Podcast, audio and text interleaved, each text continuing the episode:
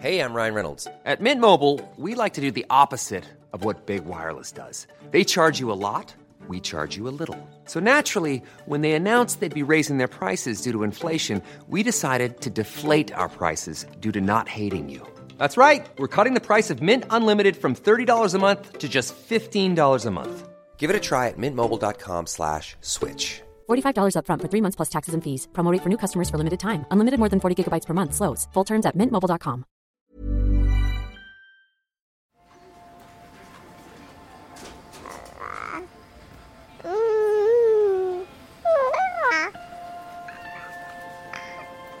En fait, tout est lié à la place de l'enfant dans la société. L'enfant, c'est pas un adulte en miniature. On le sait, les neurosciences nous le confirment, et confirment des choses qu'on pressentait depuis très longtemps. Le pouvoir d'agir, il, euh, il se développe, il grandit tous les jours. On est un parent différent avec chacun de nos enfants. Ils ignoraient que ce serait aussi dur que ça, je pense. Ouais, ils doivent vivre un enfer. Pourquoi tu m'as jamais aimé? Qui a dit que je dois t'aimer C'est qu'il s'agit de déconstruire l'existant pour créer du nouveau. Et le nouveau, c'est la parentalité.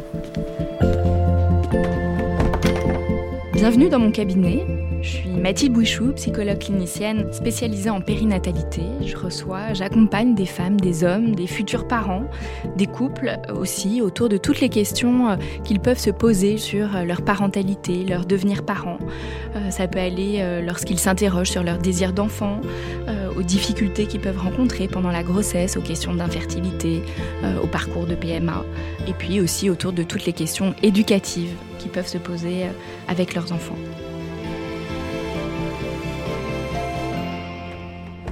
Bonjour Joséphine. Bonjour. Qu'est-ce qui vous amène aujourd'hui Joséphine?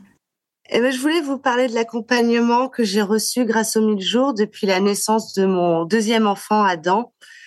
Adam, et quand il est né, était un bébé qui pleurait beaucoup. Et cela m'a énormément perturbée. Je, je ne connaissais pas les bébés qui pleuraient. Et lors de mon séjour à la maternité, on m'a parlé des 1000 jours. Et donc, j'ai pris contact avec les 1000 jours et euh, j'ai eu la chance de rencontrer l'équipe qui m'a aussi, euh, c'est la, pr- la première euh, rencontre que j'ai eue avec eux, invité à une réunion qui justement était sur les pleurs du bébé. Qu'est-ce que ça vous a apporté déjà cette première réunion à laquelle vous avez assisté? Je me suis rendu compte que je n'étais pas seule. On était nombreux ce jour-là. Tout le monde avait ses inquiétudes face aux pleurs des bébés, donc pouvait les exprimer librement. Enfin, moi, la sensation que j'ai eue, c'était d'être écoutée tout de suite en sentant que il y aurait pas de critique sur le fait que, bah, de ce fait-là, je compensais euh, pour calmer mon enfant en le liant toujours au bras, euh, que euh, on m'écoutait aussi en tant que maman, de la fatigue que je pouvais ressentir de de ces pleurs constants. Euh, J'avais écoute, je me sentais bien dans un lieu que je ne connaissais pas. J'étais tout de suite à l'aise, pas seule, puisque j'étais avec plusieurs mamans qui pouvaient euh, soit venir chercher de l'information parce qu'elles étaient enceintes, soit qui vivaient la même situation que moi avec les pleurs des enfants. Comment ça s'est passé après cette réunion pour vous? Cette réunion, elle a eu lieu un mois et demi après la naissance de mon fils. Et ce jour-là, sur la route du retour, j'ai pas beaucoup de route, j'ai cinq minutes de marche, je me suis sentie légère. Ça m'avait, euh, comme si j'avais pu vider mon toutes les émotions que je gardais depuis euh, sa naissance par rapport à mon incompréhension, par rapport à ses pleurs, euh, comment je devais réagir. Là, ayant pu les exprimer, entendre aussi des témoignages, entendre une personne qui était qualifiée sur ce thème-là et échanger avec des personnes. L'expression, ça serait j'ai vidé mon sac et repris une bouffée d'énergie, en fait. À la maison des 1000 euh, premiers jours, est-ce qu'ils vous ont proposé ensuite d'autres choses? Est-ce que vous avez assisté à d'autres réunions ou est-ce qu'il y a eu d'autres formes d'accompagnement? Alors après, euh, j'ai beaucoup échangé avec euh, deux personnes de la Maison des Mille Jours, Aline et Françoise, à travers des réunions avec des parents qui ont des enfants du même âge que Adam, mais aussi à travers, elle m'avait accompagnée vers des activités. Il y a une activité lecture et comptine qui est proposée dans l'espace des mille jours. Donc, ben, j'y suis allée avec mes enfants. Je les ai vues aussi à travers d'autres réunions thématiques et euh, des petits temps forts qu'elles organisent avec euh, des groupes de pères aussi bien femmes enceintes. Elles nous réunissaient tous de temps en temps, l'histoire qu'on puisse tous échanger nos histoires, euh, évoquer différents thèmes qui pouvaient nous venir en fait à ce moment-là. Quel âge a votre fils aujourd'hui? Adam a 9 mois et mon aîné a 3 ans et demi. Et du coup, après cette première réunion, est-ce que vous avez continué à aller régulièrement à la maison des mille jours J'y viens au minimum une fois par mois pour des réunions souvent en groupe de pères. Donc, des groupes de pères, c'est on est des parents qui ont des enfants à peu près de la même tranche d'âge. Donc, euh, pour Adam, ça va de 6 à 9 mois à peu près. On essaie de, fonction des naissances, de faire des petits groupes. Mais il y a eu des mois où j'y suis allée deux ou trois fois, en fonction de ce qui était proposé. Euh, j'ai pu faire des massages bébés avec Adam. Je peux échanger, je peux exprimer ce que je ressens, je peux échanger avec des parents qui vont peut-être vivre quelque chose que moi j'ai vécu avec mon aîné ou que j'ai vécu euh, trois semaines avant et dire rassurez-vous, ça va peut-être passer ou euh, on échange surtout et c'est apaisant, je trouve, de pouvoir exprimer sans être jugé. Il n'y a aucune distinction sociale, aucune distinction culturelle. Euh, on est tous égaux réellement avec chacun nos problèmes, mais euh, on peut tous les exprimer librement et accueillir ben, les pensées, les, les, idées, les petits conseils. Ou euh, c'est peut-être le seul endroit où, en tant que parent, je suis totalement bien et libre. En dehors de ces espaces-là, qu'est-ce que vous ressentez? Quel regard vous avez le sentiment que peut-être l'environnement, vos proches ou la société portent sur vous en tant que parent on est très facilement jugé en fait à l'extérieur, y compris en famille, euh, dans l'entourage. J'allaite mon enfant, il a neuf mois. On commence à me dire aussi bien à l'extérieur ou dans ma famille, euh, et tu vas encore l'allaiter longtemps? Bah oui, autant de temps qu'il en aura besoin et envie. Je porte mes deux enfants. J'ai mon enfant de trois ans et demi que je mets encore en porte-bébé dans le dos quand il me le demande parce qu'il en a besoin. Pareil, on en parle extérieurement, qu'on soit euh, dans la rue ou dans un environnement, on va dire, amical ou familial, il y a toujours des petites phrases de mon temps qui viennent, je dirais, à certains moments, si on n'est pas euh, ce jour-là super en forme et blindé, nous mettre des doutes en nous. Et ces petits doutes, il y a des moments où, ben, des fois, on est fatigué ou euh, un petit doute plus un petit doute plus un petit doute, ça peut faire beaucoup et euh, ça peut être euh, des fois je dis à mon mari aujourd'hui j'ai envie de pleurer. Je limite je me sens dépressive aujourd'hui. J'ai l'impression d'en avoir pris plein alors que c'est juste des petites phrases par-ci par-là toutes ces petites phrases toutes ces choses qu'on nous dit que la société que la famille l'entourage même le corps médical à un certain moment nous disent qui font qu'on se remet en doute alors qu'on ne devrait pas. Il faut qu'on s'écoute et c'est facile à dire, mais pas forcément facile à faire tous les jours. Justement, euh, Joséphine, comment vous faites le tri par rapport à toutes ces informations qui viennent soit de votre famille, de, l'entourage ou des professionnels? Comment vous arrivez à vous y retrouver dans tout ça? Pour Eddie, j'étais, c'était mon premier. J'étais très à l'écoute de tout ce qu'on pouvait me dire, même si des fois je ressentais que c'était pas en adéquation avec ma personne ou mon ressenti en tant que mère. J'essayais un peu de suivre tous ces conseils qu'on me donnait jusqu'au jour où je me suis dit non, il y a un truc qui j'ai l'impression de passer à côté de quelque chose. Donc j'ai un peu bifurqué en me disant je vais plus m'écouter, je vais prendre certains conseils mais je vais d'abord les peser dans la balance avant de les mettre en pratique. Si je comprends bien, Joséphine, cet accompagnement aux 1000 jours vous a permis vraiment de vous réapproprier votre parentalité, d'être plus actrice de ce que vous faites et des choix que vous faites pour vous et pour vos enfants Tout à fait, en fait, parce que il n'y a pas de jugement, en fait. On, depuis des fois, on entend des parents qui expriment des témoignages qui me disent ah mais attends ça ça ça me fait penser que ben oui j'en ai jamais parlé mais je me sentais un peu hésitante sur comment réagir ou est-ce que je devais m'écouter ou pas cet accompagnement, en comparaison avec ce que vous avez vécu avec euh, votre aîné, Eddie, quand vous voyez aujourd'hui Adam à 9 mois, comment c'était quand Eddie avait 9 mois? Alors, Eddie est né en 2020, six semaines avant le Covid, ce qui fait que Eddie a vécu en gros un mois, je dirais, dans la normalité d'avant. Puis après, on s'est retrouvé confiné pendant euh, je ne compte plus les semaines. Donc avec personne, euh, en ayant vu vraiment personne. Et ensuite, c'est vrai qu'on était un peu isolés puisque euh, on était à l'époque sur Paris.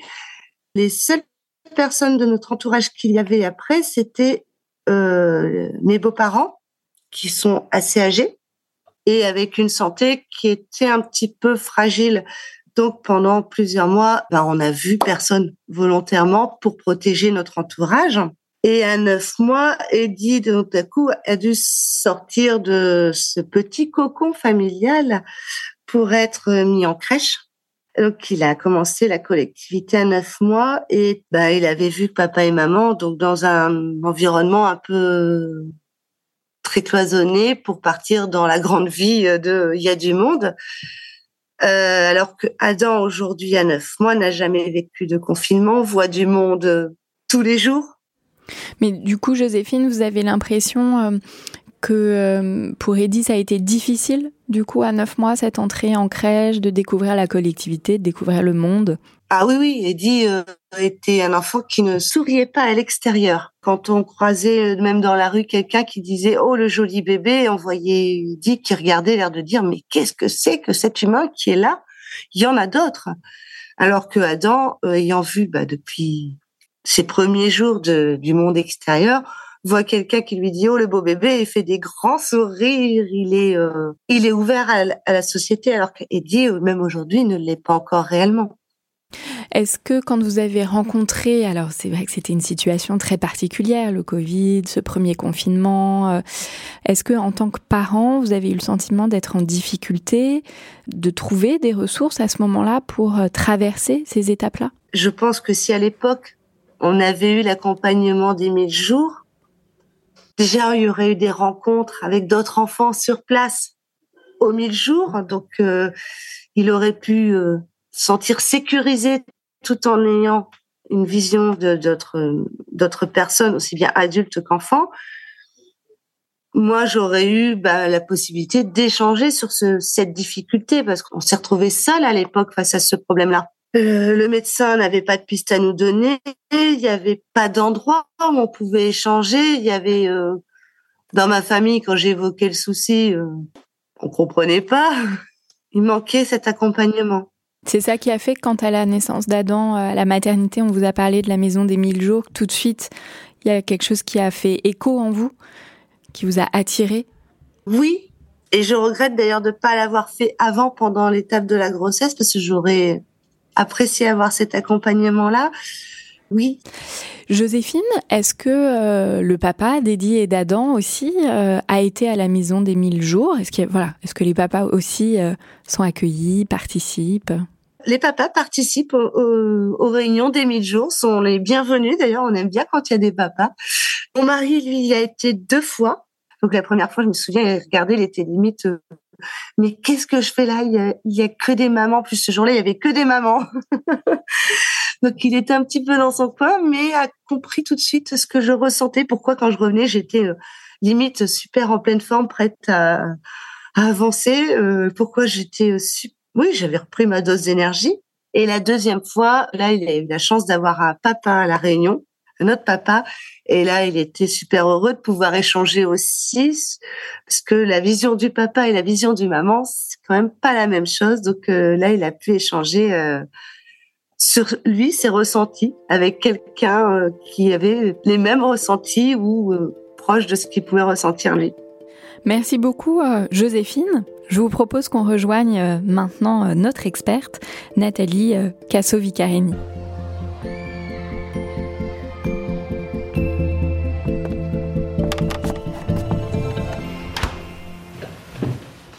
Bonjour Nathalie euh, Casso-Vicarini.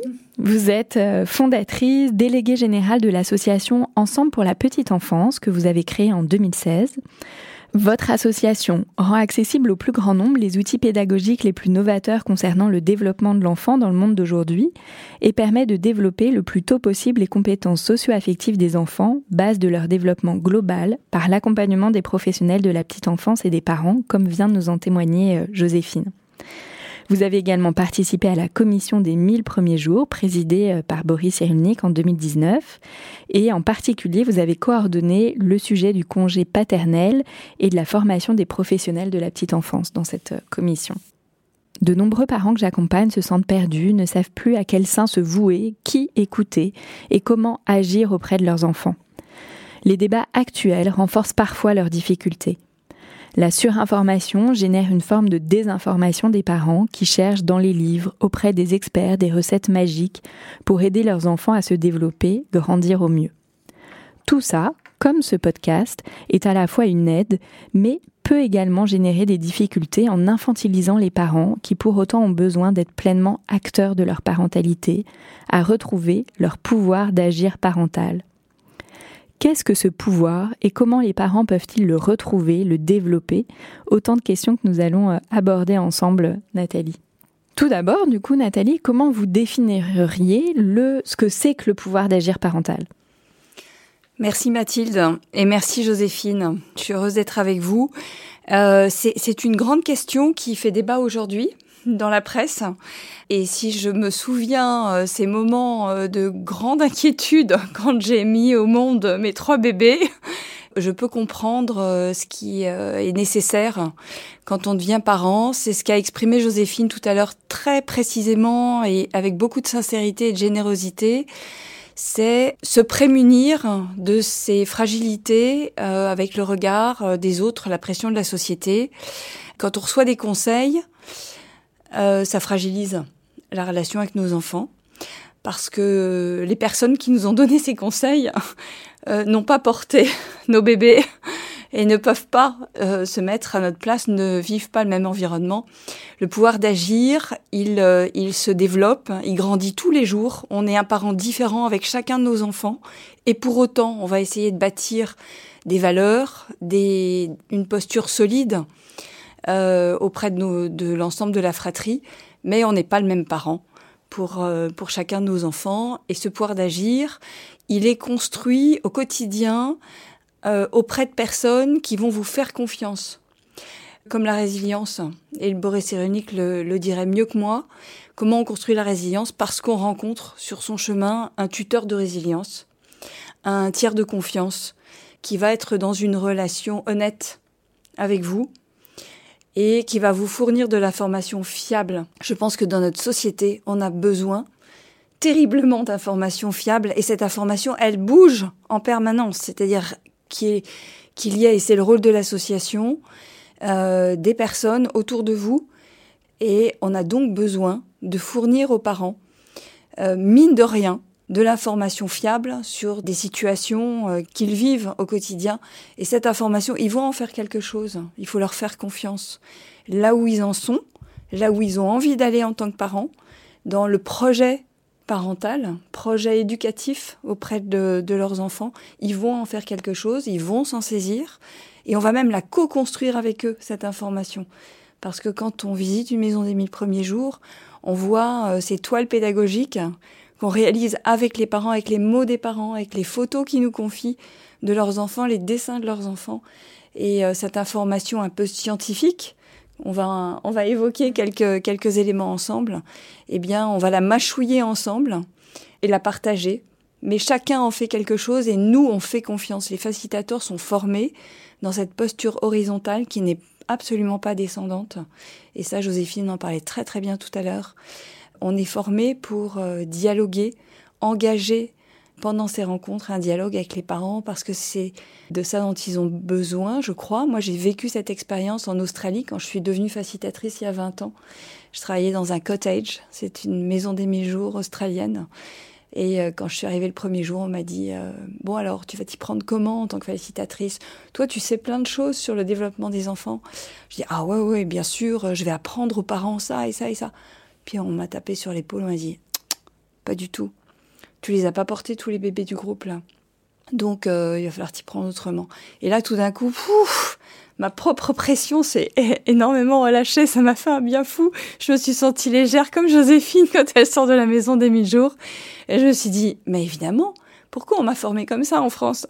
Moi j'ai besoin de, en effet, du ressenti des parents, de leurs interrogations. C'est à partir d'eux et à partir de l'observation des bébés qu'on va construire ensemble une réponse. Et là, oui, parce que la réponse est singulière à chaque fois en fonction du parent, du bébé. Et là, vous nous dites bien, Nathalie, voilà, que cette information, c'est la première pierre, mais c'est comment on accompagne les parents ou comment on permet aux parents de s'approprier cette information, non pas comme un dogme, il faut faire comme ça, mais comment avec cette information on va ajuster la réponse juste pour soi et pour son bébé. C'est exactement ça. Merci Mathilde d'avoir si bien résumé.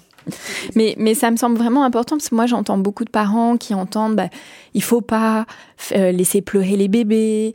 Euh, et puis il y a en effet ce que la science nous apporte comme information, on en a parlé dans un précédent euh, épisode avec Héloïse Junier qui nous expliquait euh, bah, que oui, ça a des impacts sur euh, la production des hormones de stress, sur le fonctionnement du cerveau. Alors c'est pas tellement le pleur, c'est le fait de pleurer seul déjà, donc qui est très important. Et puis après, elle nous disait, ok, on a cette connaissance, mais il y a la réalité du terrain. C'est-à-dire bah, que parfois, on est sous la douche, on a deux enfants dont on doit s'occuper, donc son enfant peut par moment être confronté au fait de pleurer seul, mais c'est comment finalement on va s'ajuster, répondre au mieux. Et au mieux, c'est pas forcément faire, c'est comment on ajuste autour de ça finalement. Exactement. Il n'y a pas faucon, c'est c'est pas la solution, sinon on le saurait. c'est euh, comment on va se saisir de l'information et qu'est-ce qu'on va en faire? C'est vraiment ce maillon entre ce que nous dit la science, et ça bouge tout le temps, donc il faut rester en veille, c'est important, c'est notre rôle à l'association, de la science à la pratique, quel est ce, maillon-là, ce chaînon manquant, et comment les parents vont, s'en saisir? Parce que c'est comme avec un enfant dans les apprentissages, si on fait pour lui, il va reproduire, il va imiter, euh, ça va graver sa mémoire immédiate, mais pas la mémoire profonde, alors que si on fait avec lui, il va apprendre le pouvoir d'agir, c'est très très important parce que c'est ça qui va le guider tout au long de sa vie. Et comme le cerveau est extrêmement malléable, Héloïse l'a dit euh, sûrement, forcément, eh bien, on a tout intérêt à faire avec parce que euh, c'est lui qui va se saisir au quotidien de l'information et il va en faire quelque chose. Euh, et le pouvoir d'agir, si, si on fait à la place des parents, si on leur dit, voilà, il faut faire ça, eh bien, comme le disait très justement Joséphine tout à l'heure avec son premier, euh, elle reproduit, mais elle se sent pas à l'aise parce qu'elle elle, elle, a pas intégré. Euh, elle se sent pas maman. Or, or, on est maman, on est les premiers éducateurs de nos enfants tous les jours. Si on dit aux parents il faut faire ça, ben c'est très artificiel et euh, ils vont pas s'en saisir tous les jours. À un moment donné, ils vont se dire non, ça c'est pas moi. Je peux pas je peux pas faire ça, je, je, je me sens pas, je me sens pas confortable et je suis pas alignée avec moi-même. Si moi je suis pas, je suis pas bien, mon bébé il va pas être bien. Hmm. Mais moi j'entends beaucoup de parents, euh, je suis pas bien, mais j'entends qu'il faut faire comme ça, que la science dit ça, et donc là comment ces informations amènent énormément d'injonctions, de pression, euh, de stress euh, sur les parents qui, évidemment, tous les parents veulent faire au mieux tous les parents veulent faire au mieux et tous les parents aiment leurs enfants. Et pour autant, il y a des enfants maltraités dans notre société. Et ça, c'est lié à euh, une information qui est pas qui est pas digérée, qui est pas qui sait que le parent s'est pas approprié. Et c'est justement ça qu'on discute aujourd'hui. C'est c'est euh, c'est une information qu'on entend très peu souvent parce que parce que c'est un peu un tabou. Qu'est-ce qu'on fait de cette information là et comment on s'en saisit. Et la maison des mille premiers jours, c'est un mine de rien. Euh, voilà, euh, une maman qui vient, un papa qui s'assoit et qui dit, euh, je me souviens de, ce papa qui a dit, mais oh, comment je vais faire pour récupérer ma femme là? Parce que le bébé, il est collé à ma femme et, et, j'ai plus de femme. bon, alors qu'est-ce que, quelle information on peut partager à ce moment-là? Qu'est-ce que c'est que cette symbiose, cet accordage, cette synchronicité entre le bébé et, sa maman. Qu'est-ce qui, qu'est-ce que la maman a vécu pendant neuf mois, euh, tout proche évidemment de son bébé et comment comment ça s'est euh, euh, comment ça s'est passé. Puis à la naissance, ben la naissance c'est une, une rupture très violente pour une maman et un bébé. Mais comment cet accordage il va se poursuivre? Et quand on est soi-même en difficulté, ben, comment on va tisser des liens avec notre bébé? Et quand le papa a entendu l'ensemble de, de ces éléments qu'on a ensemble décryptés, on a posé en fait au milieu du tapis, les informations. Et je vois Joséphine qui dit oui. Et, c'est vraiment ça. On a posé au milieu du tapis l'information et puis chacun s'en est saisi avec son histoire et, et, ses ressentis. Et puis on en a fait quelque chose. Et quand le papa est, parti, d'abord, je vais vous raconter comment c'est passé. Peut-être ça a été très symptomatique, très très intéressant parce que cette maman, en effet, elle est arrivée avec son bébé qui était collé à elle et le bébé, on sentait que il avait du mal à, appréhender le monde autour de lui. Et je m'étais fixé mentalement une évolution que j'aurais aimé qui arrive là dans, le groupe, ça duré une heure et demie. Et euh, j'avais posé des petits jouets, des petites balles sensorielles entre le bébé et moi. Et je me suis dit peut-être que euh, elle va se saisir de cette opportunité pour aller explorer le monde et, se détacher de sa maman. Bon, on va voir. Hein, par rapport au papa, je voulais apporter des réponses au papa et qu'on en parle ensemble. Et puis, euh, non, il s'est pas du tout passé euh, ce que je pouvais imaginer, mais c'est pas grave du tout. Mais à la fin du groupe, qu'est-ce qu'a fait la maman? Elle m'a mis le bébé dans les bras. et là, le papa avait un grand sourire, et tout le monde souriait, et on s'est dit, bon, ben voilà, c'est bien, on est confortables les uns avec les autres. Et c'est ce réconfort, ce confort qu'on attend. On n'attend pas des solutions, on n'attend pas des conseils, on n'attend pas des résolutions. On pose sur le tapis des éléments de réponse qui sont pas tous les éléments de réponse, mais qui sont certains éléments de réponse, parce que c'est le groupe qui, qui va apporter l'essentiel des éléments de réponse et on va en faire quelque chose. Ben voilà, cette maman, elle s'est saisie. À ce moment-là, c'était absolument incroyable. Moi, j'étais très, très émue parce que je m'y attendais pas.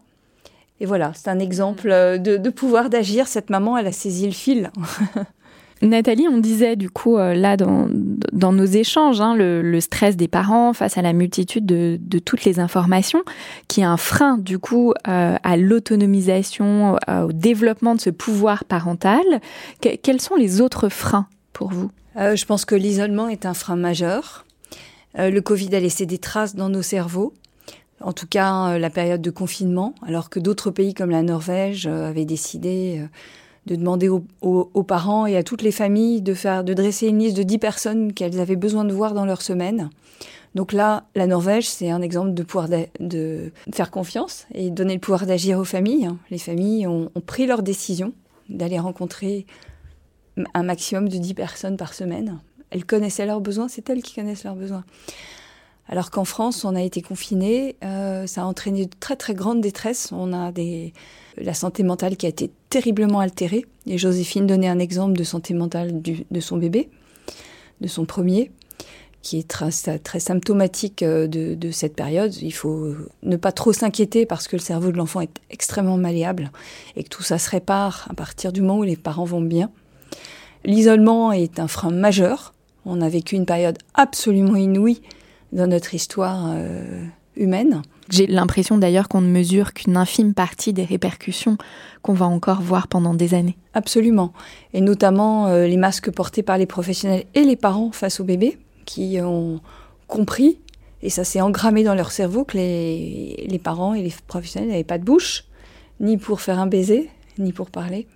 Et quand les professionnels ont commencé à enlever les masques, les bébés ont eu peur. Il y a beaucoup de bébés qui, euh, qui ont développé des, des peurs terribles tout ça sont des éléments à réfléchir très très en amont avant de prendre des décisions euh, politiques. Euh, donc l'isolement est très important et particulièrement dans cette période extrêmement fragile qu'est la naissance d'un enfant. elle résonne encore en nous 50 ans, 60 ans, toute la vie après, après la naissance d'un enfant qui s'est pas toujours passé comme on, comme on l'aurait souhaité.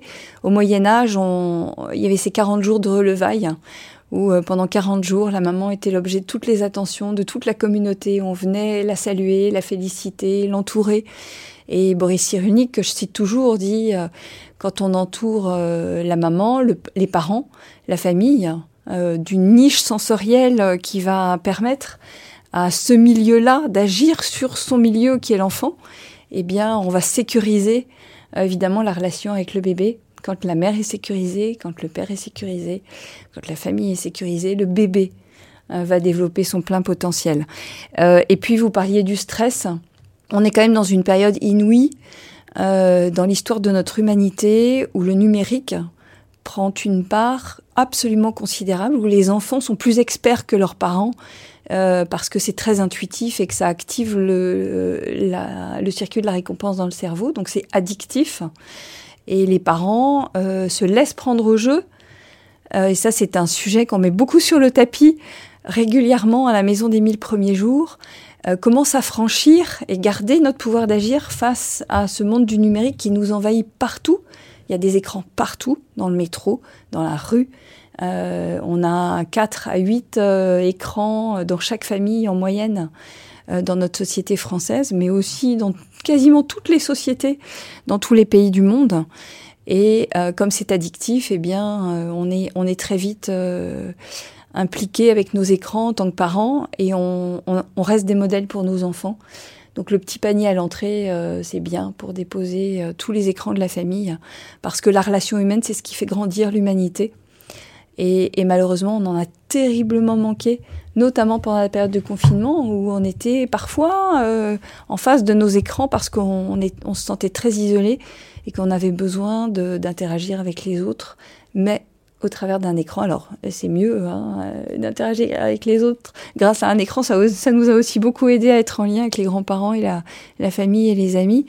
Mais, euh, mais, ça ne remplace pas le lien. Mais ça ne remplacera jamais le lien. Mmh.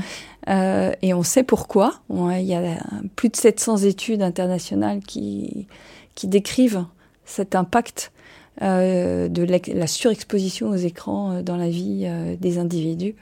Donc c'est important là aussi de garder son pouvoir d'agir et de le renforcer face au monde qui, qui évolue et qui change très très très très vite. Oui, et puis il y a cette question euh, des impacts des écrans sur les enfants et leur développement. Ça, on en entend beaucoup parler, euh, même s'il y a encore beaucoup d'informations euh, à, transmettre et aider les parents à, s'approprier ces informations-là. Mais on entend, je trouve, moins parler de l'impact sur le parent lui-même. Et là, je pense à la dimension aussi de la fatigue. Oui, du sommeil. Absolument.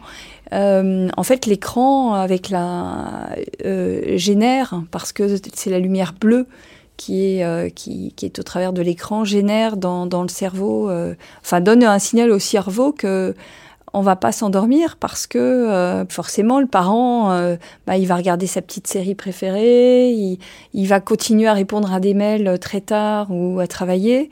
Et là, c'est un des freins majeurs hein, dans notre société, c'est où s'arrête et, et j'en sais quelque chose, où s'arrête euh, notre, notre travail et, et, notre fonction professionnelle et où commence notre vie privée. Un parent, il faut qu'il fasse des... Ça lui demande des efforts importants de laisser euh, l'écran de côté. C'est pour ça qu'on euh, voit à quel point c'est addictif de, de, laisser son écran de côté et de se dire, là, je suis avec mes enfants, je, souhaite un temps de qualité dans la relation avec mes enfants. Donc je vais laisser mon écran, mais ça demande un effort. Hein. C'est pour ça qu'on n'en parle pas beaucoup vis-à-vis des parents. Et euh, je vais interagir avec mon enfant. Et c'est pas au travers d'un écran que la qualité de la relation va permettre à mon enfant et à notre relation de grandir. Tout à l'heure, vous nous disiez, Nathalie, que les parents d'aujourd'hui ne sont plus ceux d'hier, que les enfants aussi d'aujourd'hui ne sont plus ceux d'hier. Pour vous, qu'est-ce que c'est qu'être parent aujourd'hui en France? Alors être parent, euh, c'est être parent dans un environnement qui, a évolué. C'est pour ça que les parents d'aujourd'hui et les enfants ne sont pas ceux d'hier. Le monde, il est là. Il y a des choses qui, euh, s'imposent à nous. On on peut pas révolutionner euh, ce monde. En revanche, on va pouvoir agir sur un certain nombre d'indicateurs et de déterminants de la santé globale. Et ça, c'est très très important d'en parler. C'est ce qui fait que on va, on va gagner en pouvoir d'agir. C'est cette connaissance acquise et, partagée parce que on sait aujourd'hui, et la science euh, nous l'apprend, c'est ce qu'on appelle l'épigénétique. On est avec un capital génétique. Tous les enfants naissent avec un capital différent, qui est euh, l'héritage euh, de notre histoire, de l'histoire familiale. Et puis, on sait aujourd'hui que plus de 50% du développement d'un enfant est composé de ce qu'il va vivre au quotidien, de son environnement. C'est ce qu'on appelle l'épigénétique. Et un certain nombre de déterminants vont s'inscrire dans l'expression de ces gènes, c'est-à-dire vont avoir une influence euh, sur le développement des enfants, de nos enfants. Ça a une importance capitale. On peut agir sur certains déterminants de la santé globale, comme réduire le stress, savoir respirer, savoir euh, euh, privilégier les relations de qualité avec les moments de qualité relationnels avec nos enfants. Ça, c'est fondamental. C'est ce qui est le plus important, c'est ce qu'on appelle l'attachement. La qualité de l'attachement noué avec nos enfants. Un enfant sécurisé va explorer le monde dans toutes ses dimensions et va être acteur sur le monde. S'il est sécurisé, et il a donc un parent sécurisé. C'est toute une chaîne qui se met en place. On peut agir aussi sur les déterminants euh, du stress, comme euh, les perturbateurs endocriniens. Faire un choix de produits qui rentrent dans la maison. Euh, c'est aussi, voilà, quand un bébé naît, on va utiliser un certain type de peinture, par exemple, qui ne comporte pas de parabènes, de perturbateurs endocriniens. C'est des produits qu'on utilise dans la maison euh, tous les jours et qui sont des, déterminants de la santé globale. Agir aussi au quotidien euh, pour devenir le parent euh, qu'on a envie d'être, c'est ce rapport quotidien avec la nature. La nature, c'est bah, le naturel, c'est la vie. Un bébé qui joue avec une brindille d'herbe, euh, le vent passe dans la brindille, euh, fait bouger, euh, la fait bouger. Elle est humide le matin quand on va se balader sur l'herbe. Les jouets en plastique entre quatre murs hein, ne procurent pas les mêmes sensations à un bébé et à un parent et à un professionnel. On travaille beaucoup avec la Norvège, le Québec, 70% du temps quotidien, notamment en crèche et à l'école, sont consacrés dans la nature parce que les expériences qu'on fait avec, euh, les éléments euh, naturels vont procurer des sensations et vont donner des informations au cerveau qui sont bien plus riches que euh, les expériences qu'on peut avoir à l'intérieur. et le, bébé, c'est un, un, être sensoriel par excellence. Hein. C'était déjà le cas in utero. Et quand il naît, tout ce qu'il apprend, il va l'apprendre par ses cinq sens. C'est la voie d'entrée des connaissances. Ce sont les cinq sens. Il a besoin de toucher, il a besoin de porter, il a besoin de regarder, il a besoin d'écouter, d'entendre. Il a besoin de goûter. C'est la, troisième main, la bouche. Hmm. En, préparant l'épisode, vous me parliez du fait que les enfants aujourd'hui étaient davantage myopes que ceux d'hier. Voilà, je trouvais ça vraiment intéressant euh, Ouais, c'est vrai. Euh, et ça a été accentué pendant la pandémie parce qu'on avait nos quatre murs autour de nous, on pouvait pas sortir longtemps et ça, je pense, ça a été une, un grand frein au développement de nos bébés. Et je pense que si le gouvernement euh, choisissait d'autres mesures aujourd'hui, eh bien, en connaissance de cause, en lisant les études scientifiques, euh, je pense qu'il prendrait d'autres décisions. Le bébé, pour développer sa vision, a besoin de regarder l'horizon. Voilà, il y a plus de bébés qui naissent myopes aujourd'hui qu'hier. Incroyable quand même. On en entend hein, de plus en plus parler, l'important euh, de revenir euh, à la terre, de s'ancrer, euh, et que notre société est un peu hors sol, et que ça, moi je le vois aussi dans, mon cabinet, à quel point ça amène à se déconnecter de soi, et des parents déconnectés d'eux-mêmes vont avoir des difficultés à se connecter à leur enfant. C'est tellement juste hein, ce que vous dites. On dit l'enfant et la nature. On parle du syndrome de manque de nature aujourd'hui. Euh, pour illustrer ce que vous dites. En fait, l'enfant, il est la nature. C'est pas l'enfant et la nature, c'est l'enfant est la nature. On est des êtres, n'oublions pas euh, nos origines, et nous déconnecter euh, du vivant, c'est nous déconnecter de nous-mêmes. Du coup, là, Nathalie, vous nous parliez de la, dimension euh, politique. Un peu euh, Un peu. Euh, en tout cas, moi, je suis toujours frappée de voir, en effet, toutes ces évolutions de la science, des connaissances, et de voir qu'il y a un tel décalage, finalement, entre ce qu'on sait et ce qu'on propose comme accompagnement aux parents. Alors, la maison des mille jours est un vrai exemple de ce qui est en train de bouger, mais comment on peut comprendre et appréhender ça? Les comités scientifiques étaient composés euh, de médecins, de, beaucoup du corps médical. Ce qu'on ressent, c'est que peu d'humanistes, de philosophes, de sociologues, d'éducateurs, de gens de terrain, la société civile, en fait, la santé globale, la santé sociale, aujourd'hui on peut parler de santé sociale, c'est vraiment le cœur du métier de l'association. La santé sociale, elle est composée de multiples compétences. L'intelligence collective est extrêmement importante quand on prend des décisions politiques. J'aurais tellement apprécié que nos politiques écoutent les parents. Hmm, c'était un peu l'objectif de la commission euh, des mille premiers jours. Oui, c'était l'objectif. Euh, donc on représentait, on était 18, on représentait évidemment euh, des communautés de parents et nous on les a interrogés, les parents. On a été un peu les témoins euh, de la voix des parents. On nous a pas interrogés. Les politiques auraient pu interroger la commission des mille premiers jours, qui a tissé des liens, on a tissé des liens entre nous. et des liens extrêmement durables, hein, extrêmement intéressants.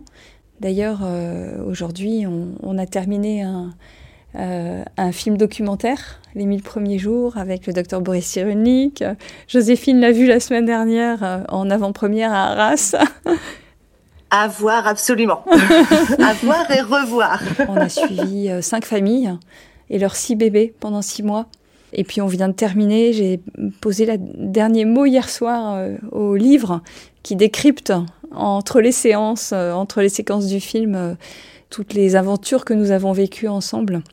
Il y a une matière extraordinaire à partir de l'observation des bébés, parce que les bébés nous, nous renseignent beaucoup et, nous renseignent à la maison des mille jours, on les observe à partir de leur propre posture et leurs interactions. C'est très précieux d'observer le langage non verbal et d'écouter les bébés qui parlent et ils nous disent des choses d'une extrêmement précieux et d'interroger les parents parce que eux, euh, ils, savent avec leur sincérité nous dire comment vont leurs enfants, comment eux ils vont et comment on peut les accompagner. Donc interroger la société civile, ouais, c'est super précieux. En tout cas, sur ce chemin, ça pose aussi la question un peu des, des dogmes éducatifs, des débats qu'il peut y avoir aujourd'hui entre les croyances, les connaissances. Ce que je disais dans mon introduction, en ce moment, j'entends énormément de parents qui sont extrêmement perdus, qui ne savent plus quoi faire, comment faire, qui croire. Ouais, ça participe au mal-être euh, et à la santé mentale euh, qui se dégrade. Euh, il y a des rapports très importants, notamment du défenseur des enfants, sur la santé mentale des enfants, mais aussi la Cour des comptes qui s'est penchée sur le sujet, et le rapport de l'IGAS, euh, l'inspection générale des affaires sociales, mais aussi euh, des rapports internationaux, je pense au rapport de l'UNESCO et de l'OCDE. de grandes personnes se penchent sur le sujet de la santé mentale et et euh, ça résonne pas de la même manière dans tous les pays, mais en France, voilà, il y a un impact qui est, majeur. Et malheureusement, c'est un impact sur le long terme.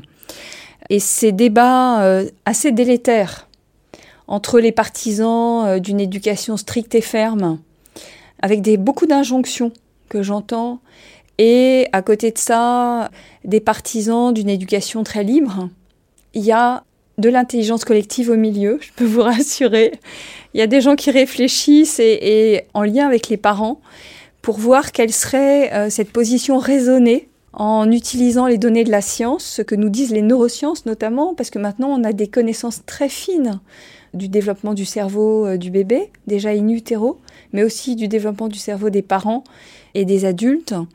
En utilisant ces ressources, on peut avoir une position médiane, raisonnée, et raisonnable et extrêmement intéressante qui va rassurer les parents. Par exemple, le time out. C'est super fragilisant de penser et d'agir. Et là, c'est plus que fragilisant. On abîme nos enfants en les mettant seuls au coin, en fermant la porte. Un bébé seul n'existe pas. Ça a été dit depuis la nuit des temps, quasiment et euh, réaffirmé par John Bolby et tous, les, tous ceux qui ont travaillé, le professeur Nicole Guedney, euh, Antoine Guedney sur les questions de l'attachement. On sait qu'aujourd'hui, un bébé, il est en détresse quand il est tout seul. À partir de 10 mois, c'est ce que j'ai lu dans la presse, mettre un bébé tout seul dans une pièce, il apprend le désespoir. C'est ce que nous dit le docteur Boris Cyrulnik. Il appelle, le parent ne vient pas le chercher, Seul, il n'existe pas. Il ne peut pas répondre à ses besoins, comme le disait Joséphine tout à l'heure. Il peut pas. Il n'est pas équipé. Son cerveau n'est pas équipé pour euh, se dire Ah, tiens, maintenant je suis tout seul. Oh, allez, je vais regarder l'horizon. Je vais m'occuper avec un jouet. Ses cerveaux sont pas connectés. Son cerveau émotionnel et son cerveau reptilien, le cerveau euh, limbique, ne sont pas connectés avec euh, le cerveau supérieur qui va l'aider à raisonner.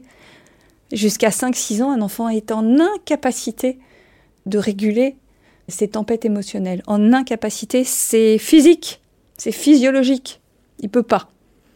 Donc c'est absolument antinaturel et destructeur pour le cerveau d'un bébé et destructeur pour la relation entre un enfant et ses parents de pratiquer le time out. Ça, c'est une première chose.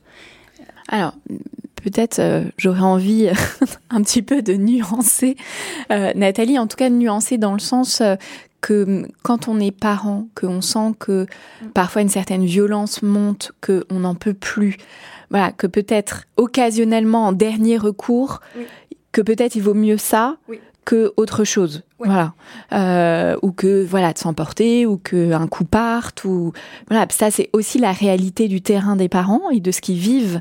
Je trouve que c'est tout l'exercice très difficile autour de ces questions-là. Voilà, que c'est pas un outil qui est recommandé, qui a peut-être plein d'autres choses qu'on peut faire qui sont beaucoup plus constructives pour l'enfant, pour la relation, pour le parent, mais que ça peut arriver qu'on l'utilise en dernier recours dans certaines situations.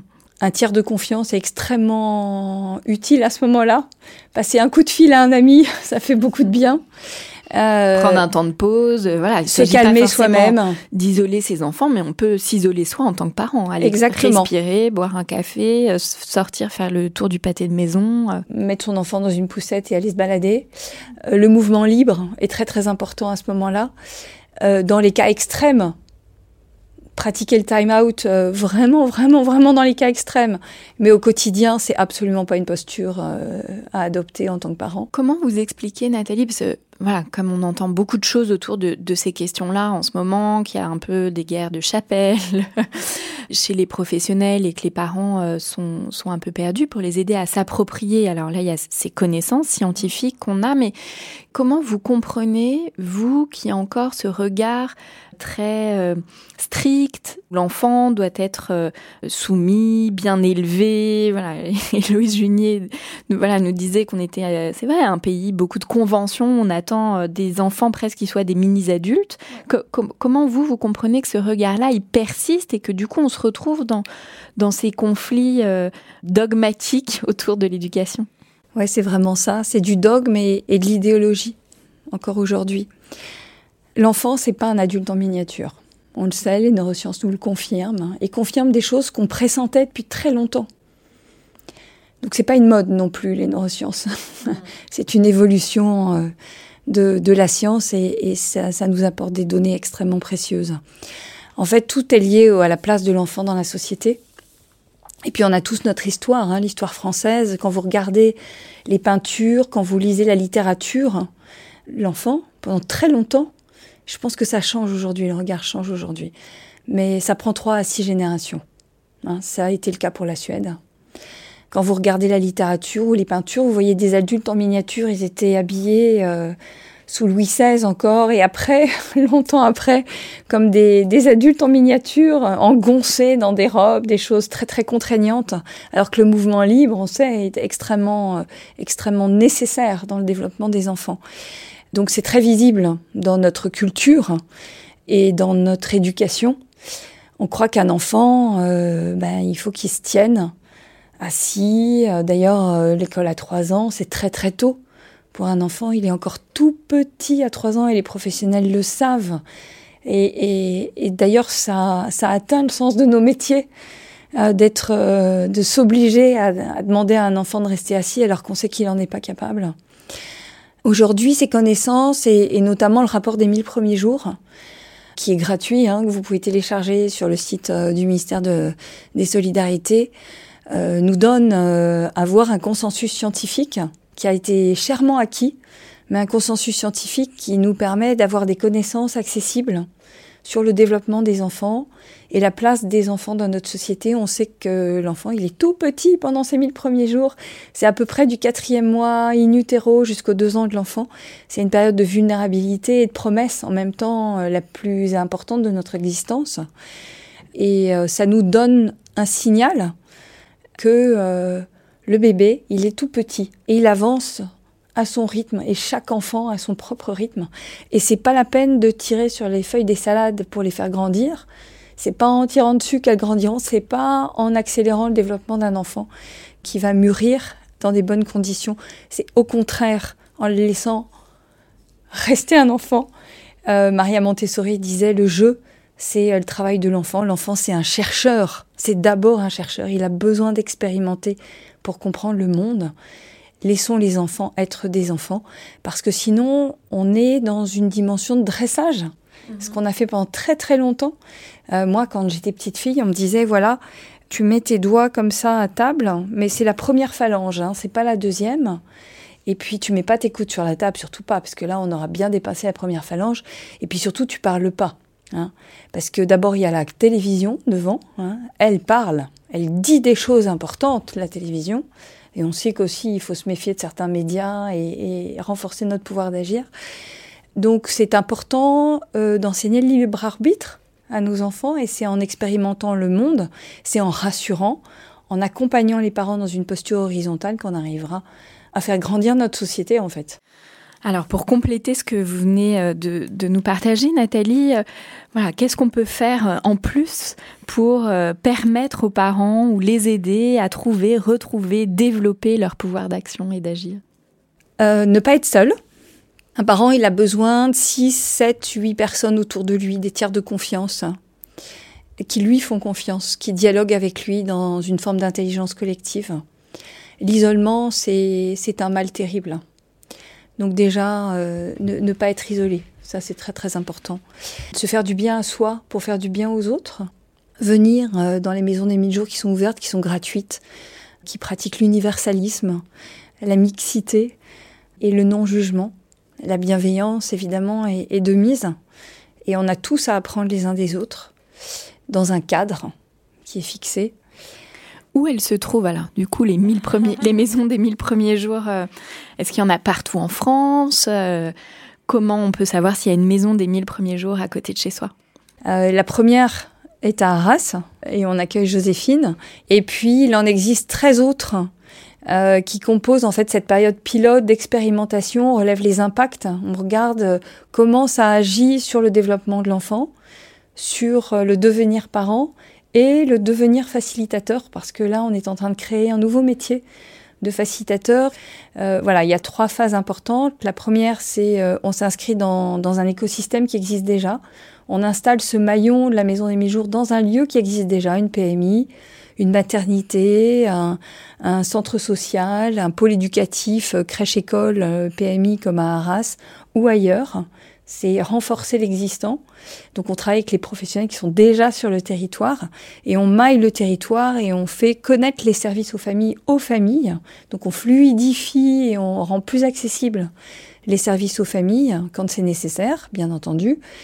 Et puis, euh, on adopte une posture très horizontale, on partage ses connaissances, on est dans le non-jugement, c'est très très important, c'est ce que décrivait Joséphine on renforce, on essaye de renforcer le pouvoir d'agir.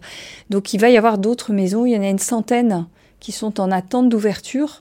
On a créé un diplôme universitaire à l'université de Lille, au CHRU de Lille avec le professeur Storm, qui forme les facilitateurs et des professionnels des 1000 premiers jours.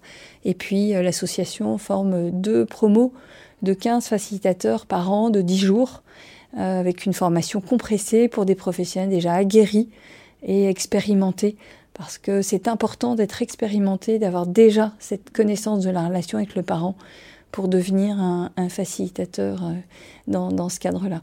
Mmh. Et du coup, concrètement, parce que Joséphine nous a parlé euh, des groupes de, de pères et danse, est-ce qu'il y a aussi euh, des conférences, des ateliers, des entretiens individuels ou de couples qui sont proposés dans les maisons des mille premiers jours? Ça peut, si le besoin est là. En fait, on, on répond aux besoins du territoire. Si le service n'existe pas encore, on va pouvoir le proposer avec les facilitateurs de la maison des mille jours. Tout, tout dépend euh, de comment on s'inscrit sur un territoire en fonction des besoins. Mais il y a des groupes à thème. Mais le, le cœur du métier, c'est une rencontre d'une heure et demie à peu près, deux fois par mois, pendant la première année de vie de l'enfant et à partir de l'entretien prénatal précoce, parce que ce sont les sages-femmes qui indiquent aux familles que la maison existe et qui, qui les orientent. Voilà. Et puis il y a des outils aussi. Euh, la série 10 mois qui est en open source, qui est gratuite sur la chaîne YouTube. Et là, vous avez 50 vidéos de 2 minutes et chacune sur un concept très précis euh, du quotidien du développement de l'enfant qui vient décrypter plein de choses sur le sommeil, l'alimentation, la relation, etc. Et le film des 1000 jours, le livre qui va bientôt sortir début novembre, euh, et Odile Jacob, euh, Le cherche-midi. Merci beaucoup Nathalie. Pour conclure cet épisode, on a choisi toutes les deux un petit passage de Khalil Gibran. Vos enfants ne sont pas vos enfants. Ils sont les fils et les filles de l'appel de la vie à elle-même. Ils viennent à travers vous, mais non de vous. Et bien qu'ils soient avec vous, ils ne vous appartiennent pas. Vous pouvez leur donner votre amour, mais non point vos pensées, car ils sont leurs propres pensées. Vous pouvez accueillir leur corps, mais pas leurs âmes, car leurs âmes habitent la maison de demain, que vous ne pouvez visiter, pas même dans vos rêves. Vous pouvez vous efforcer d'être comme eux, mais ne tentez pas de les faire comme vous, car la vie ne va pas en arrière, ni ne s'attarde avec hier. Vous êtes les arcs par qui vos enfants, comme des flèches vivantes, sont projetés. L'archer voit le but sur le chemin de l'infini, et il vous tend sa puissance pour que ces flèches puissent voler vite et loin. Que votre tension par la main de l'archer soit pour la joie, car de même qu'il aime la flèche qui vole, il aime l'arc qui est stable. Merci beaucoup, Nathalie, pour euh, tout ce que vous nous avez apporté. Alors, vous nous avez déjà donné euh, des recommandations. Donc le film, le livre, évidemment on communiquera euh, sur nos réseaux lorsque le film passera à la télévision. Est-ce qu'il y a quand même d'autres choses que vous auriez envie de nous recommander? Évidemment on va recommander le site de l'association Ensemble pour la petite enfance, voilà, sur lequel on peut retrouver aussi énormément d'informations, les lieux de toutes les maisons des mille premiers jours. Moi, je félicite les parents d'être des parents, les professionnels d'être des professionnels, les enfants de garder, d'avoir leur vraie place d'enfant. Et, merci beaucoup Mathilde. Merci Nathalie. Merci à vous. merci euh, beaucoup euh, Joséphine en effet pour euh, votre témoignage.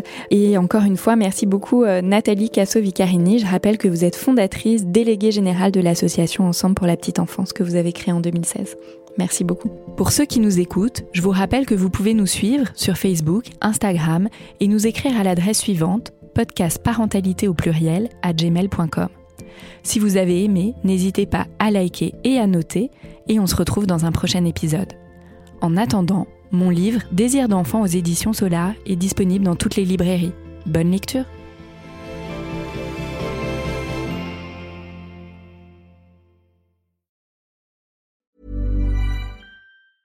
Even when we're on a budget, we still deserve nice things. Quince is a place to scoop up stunning high-end goods for 50 to 80% less than similar brands. They have buttery soft cashmere sweaters starting at $50, luxurious Italian leather bags, and so much more. Plus, Quince only works with factories that use safe, ethical, and responsible manufacturing. Get the high-end goods you'll love without the high price tag with Quince. Go to quince.com/style for free shipping and 365-day returns.